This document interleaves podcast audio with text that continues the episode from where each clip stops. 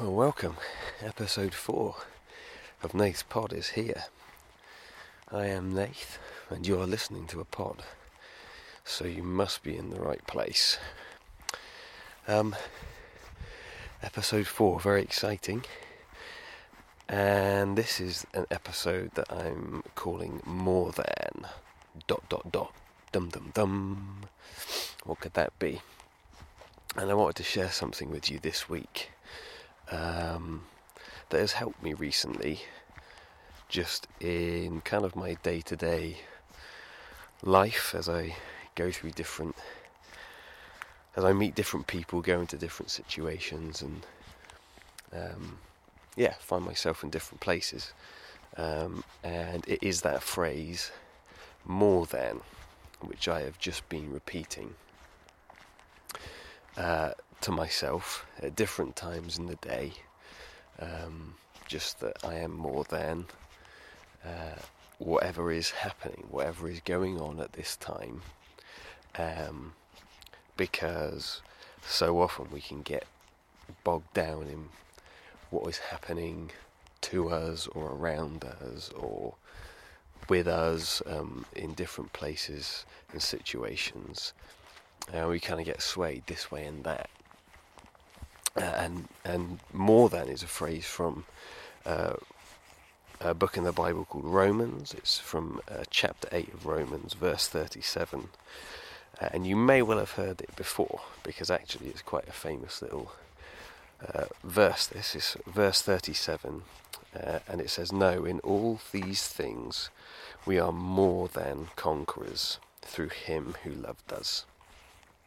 Now, Um, you might well have heard uh, that before, because I think it's the kind of thing a lot of sports teams maybe talk about. We're more than conquerors. We're, you know, we're the best. We're the greatest. We're the greatest winners ever. It's not even a battle. We just walk in and they lay down and, you know, let us do whatever we want to do.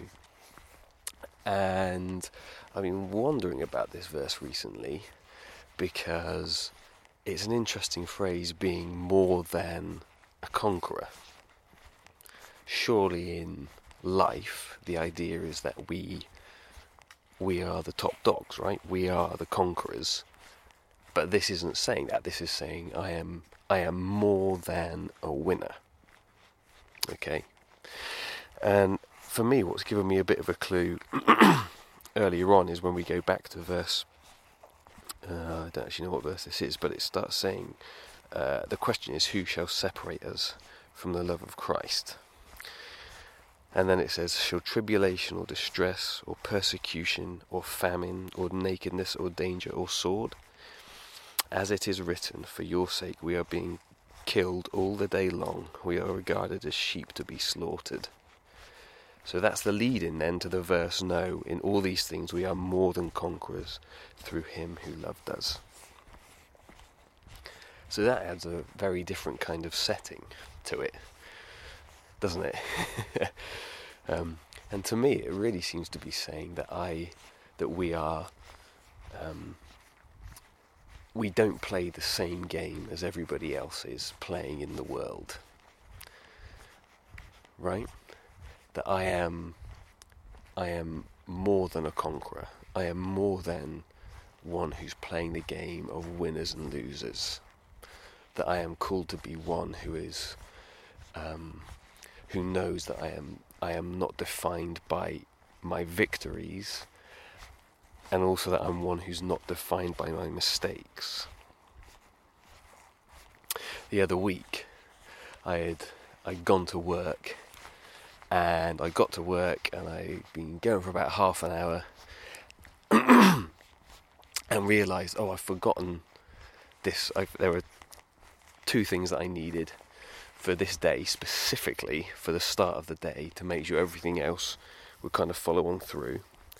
And I had forgotten them. And it was about, I was working about half an hour from where I lived. And so it was going to be a right faff for me to kind of, you know, go all the way back home, half an hour, grab the stuff and go back to work. It kind of loses an hour of your day, and so I was just a bit annoyed with myself Um, as you probably, most people would be, you just think, just remember the stuff. Anyway, I called my wife and said, "Hey, J. Tom, is there any chance?" And she said, "You could bring that over." And she said, "Yes, no problem. I'm going out shopping anyway. What I'll do is I'll do." It was quite a big detour, but she's so kind. She said, "Yeah, I'll bring it to you, and then you can have it and carry on." So I thought, great. That's good. So I carried on working. She arrived where I was working and gave me the stuff, which was excellent, and off she went.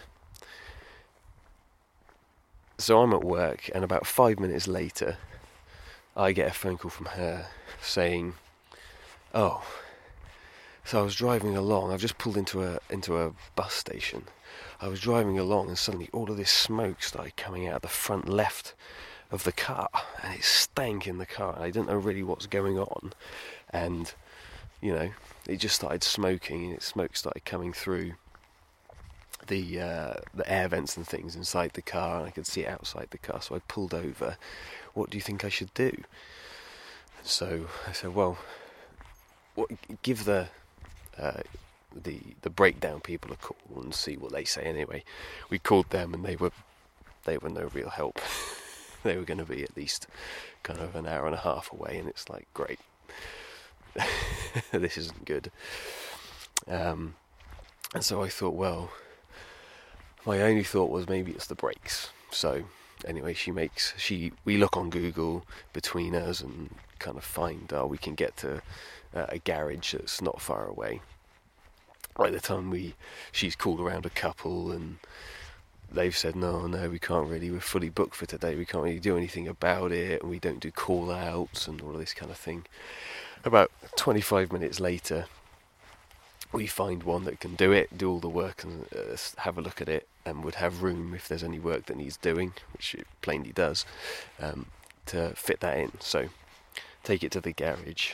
She says, I'll, I'll give you a call when they've had a look at it and come back to, come back to you with it.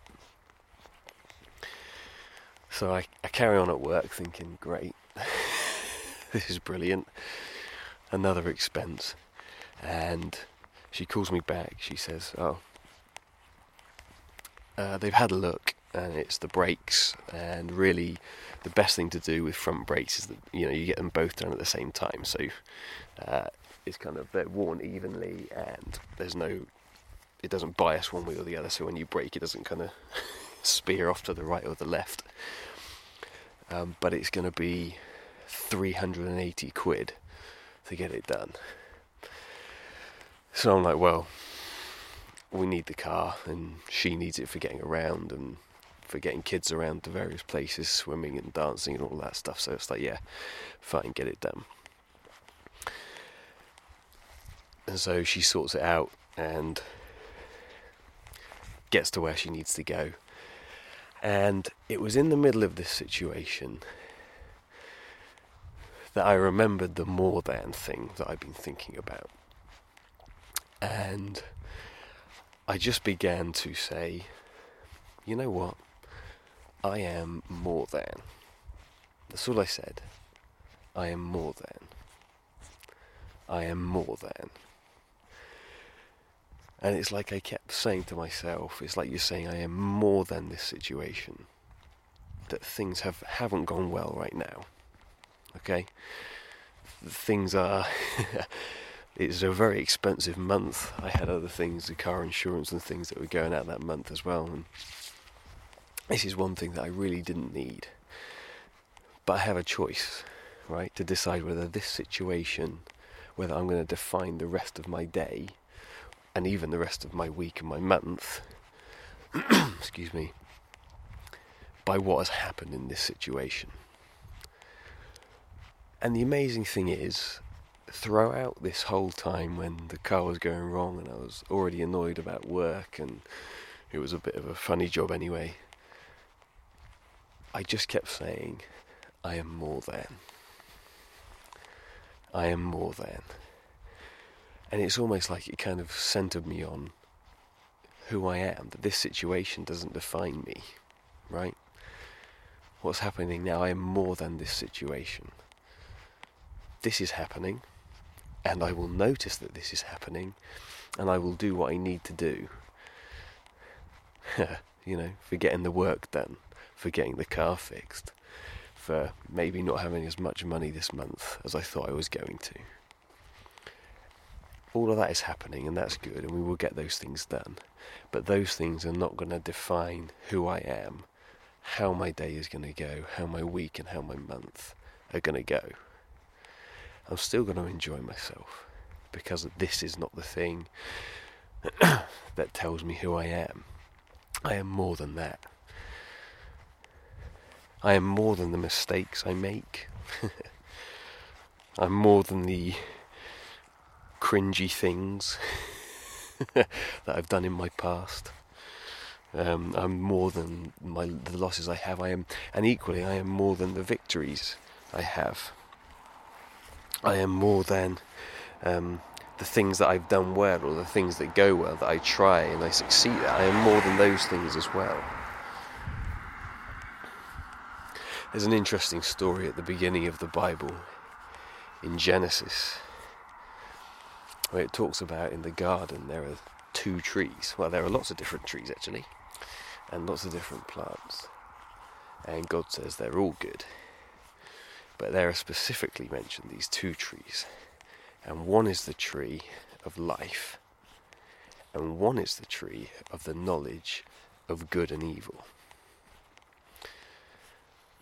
And if you know the story, you know that Adam and Eve eat of the, tro- the tree of the knowledge of good and evil, and bad things begin to begin to go down. But what I find fascinating is that what we should be eating of is the tree of life. It's almost as if somehow, the, like life, what we're trying to bring into this world, life and love, are beyond thinking in, in terms of good and bad. Right? The good thing doesn't define me, and the bad thing doesn't define me. What I'm wanting to build, build into this life, into this, into this life, is life and love.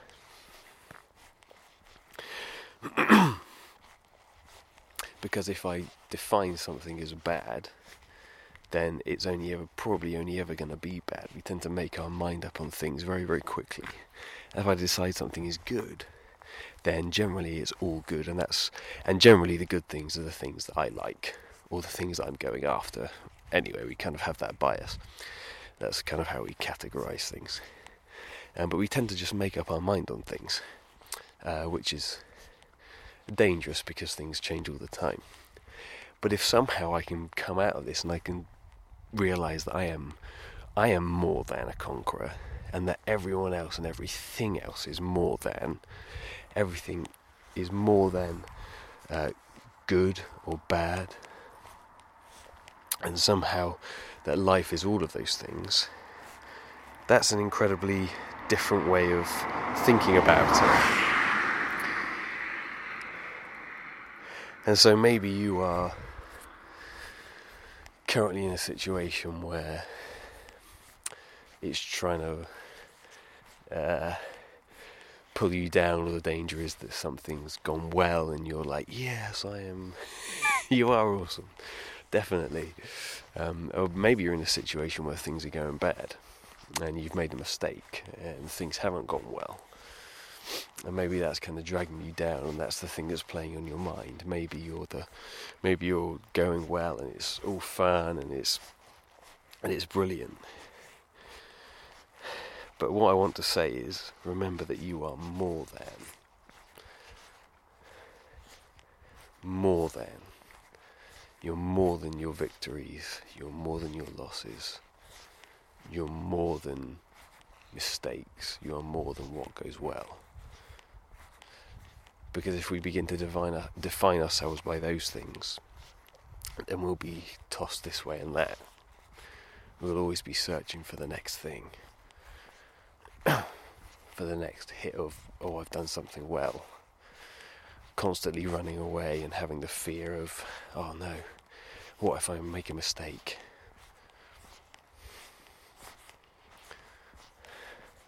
My oldest daughter's going through a bit of that at the moment at school. she doesn't want to make mistakes. She doesn't want to, you know. Um, and I keep saying to her, all you have to do is try your best, and you are loved whatever happens. If you, if you, you know, you do your best, and I think most people in this world are trying to.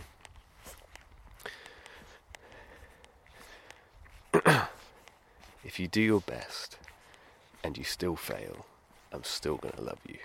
And if you do your best and you and you do, you get one hundred percent on whatever test or scoring thing they're doing, I'm going to love you as much as well.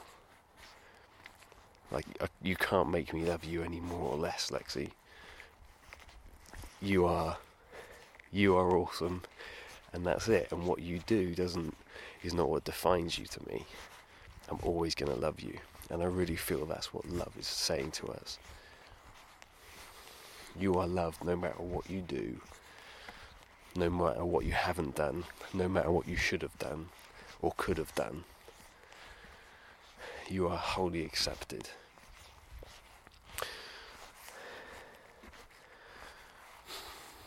So maybe just next time you find yourself in a situation,